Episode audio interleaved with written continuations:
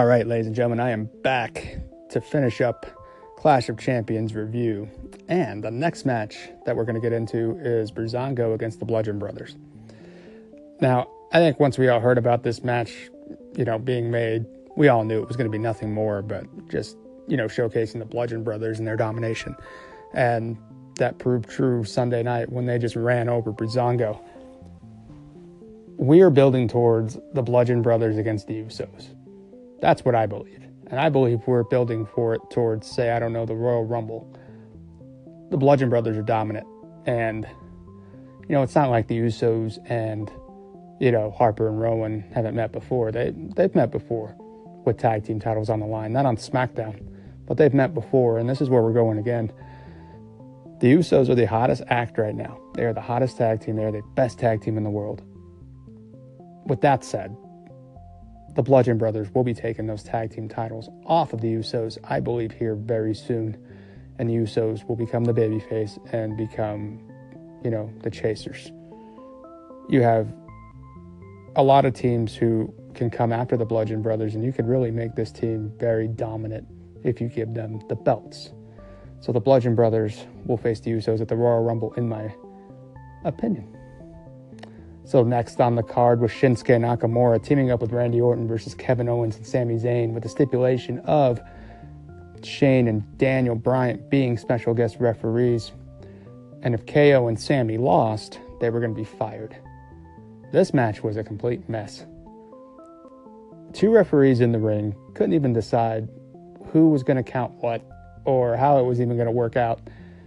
And just too many people with the ring at, one, at once made it just a very big mess. With that said, the right team won here. I thought we were going to see a clear heel turn, and I thought maybe we did with Shane McMahon. Where I think we're going here is Daniel Bryan will be cleared, in my opinion. That's where I think we're going here. Of these two fighting at Mania. I can see Daniel Bryan teaming up with KO and Sami, though because you saw the fast three count, especially when Shane didn't count the three. Daniel Bryan said, Well, if you're not going to do the right thing, then guess what? I'm going to help these guys win. And that's what happened. I think we're still going to see a Shane heel turn. I think that's where we're going here. And it's going to lead to Daniel Bryan coming in to be the hero. You're not going to boo Daniel Bryan. You're just not. Shane going heel is the right call. And I think we're heading up to a Shane McMahon Daniel Bryan match at WrestleMania. If not, Daniel will pick somebody to fight Shane.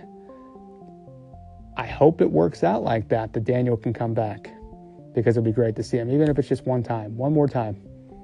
It'd be great to see. All right, now we're going on to the main event. AJ Styles defending his WWE Championship against Jinder Mahal, and AJ retaining the championship Jinder Mahal actually put on a good match here. He w- he was the predator, you know, not to steal something from Randy, but you know, he was on the prowl. He made AJ look small at times. Jinder Mahal threw AJ around and dominated AJ at times, but just like AJ is, man, he's phenomenal. And he figured out a way again, you know, to make sure Jinder Mahal didn't leave with the championship. I hope this means Mahal is out of the title picture for now it's time for AJ to move on to somebody fresh, you know, especially here here at the Royal Rumble. And I think we're building towards Styles and Nakamura. We'll see. I still think that's where we're going to go here because I think a lot of people would pay money to see that. And AJ Styles is the best wrestler in the world, hands down. Nobody can touch me. So AJ versus Nakamura is a big dream match, and you know we saw teases of them going at it before, and we would love to see it happen for real this time at WrestleMania, not the Royal Rumble, but WrestleMania for the WWE Championship. You got my money if that happens. All right, so that is the Royal Rumble review. And before I go to break, I want to say congratulations. The women of, of the WWE are getting their first Royal Rumble. It's going to be awesome. Trish Stratus has already teased that she wants to be a part of it. I hope they do that, and I hope WWE, you know, comes up with quite a few good surprises to make this first Women's Royal Rumble as historic as the announcement. All right, guys, I will be back with a new segment called OMFG. Be right back.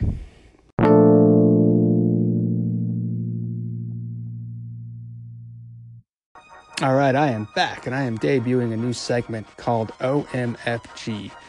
And pretty much what that is, it's going to be things in the sports world or the wrestling world that you see that make you, you know, scratch your head, that make you go, oh, OMFG. And so my first segment on this one is the game between the Patriots and the Steelers. That game was a classic, back and forth. Two of the best AFC teams right now battling out for position to see who will get home field advantage and to see who would have to go through, you know, their own home cities for a shot at the Super Bowl. There's a play in the game towards the end, though, that had me scratching my head, and that was when Roethlisberger threw it to Jesse James, and James appeared to stretch out, have possession of the football as he crossed, as any as any part of the ball crosses the line, is a touchdown. But as he went to the ground, even during the stretch, the ball did hit the ground, causing him to lose control. And the rule being that he has to possess the football all the way through the catch. Now, when I first saw that, I thought, well, to me, that looked like a catch through and through.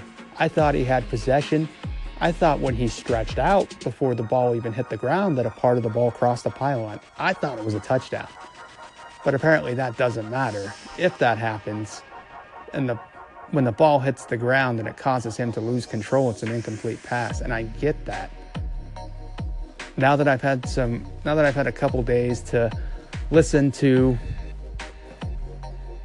what you know, what the reporters have said and what the and what everyone said, and seeing a lot of replays and stuff like that that they show, it's not a catch. And I know that's probably going to anger some Steelers fans, and I'm sorry, but it's not a catch. It's a stupid rule.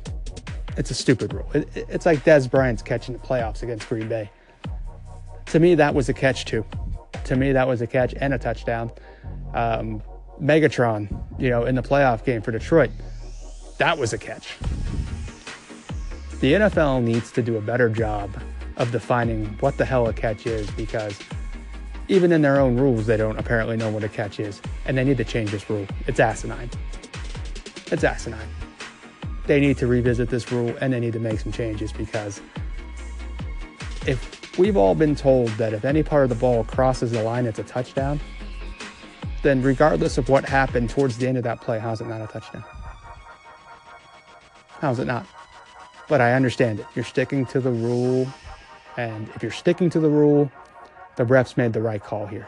Um, again, asinine. It, it needs to be changed. It's just not a good rule anymore. Not in this day and age of football. And there's one more thing I want to talk about the Raiders and the Cowboys. Who in the hell came up with the idea of using a piece of ripped paper to measure to decide if the Cowboys got the first down. I mean, are you kidding me? You have technology for a reason. You're telling me that you can't go back to the people in New York for replay to find out if that was a first down? What? I don't understand this. We have all this great te- technology, guys. Let's use it. Really, a piece of paper the Cowboys win pretty much by a piece of paper. Gotta be kidding me.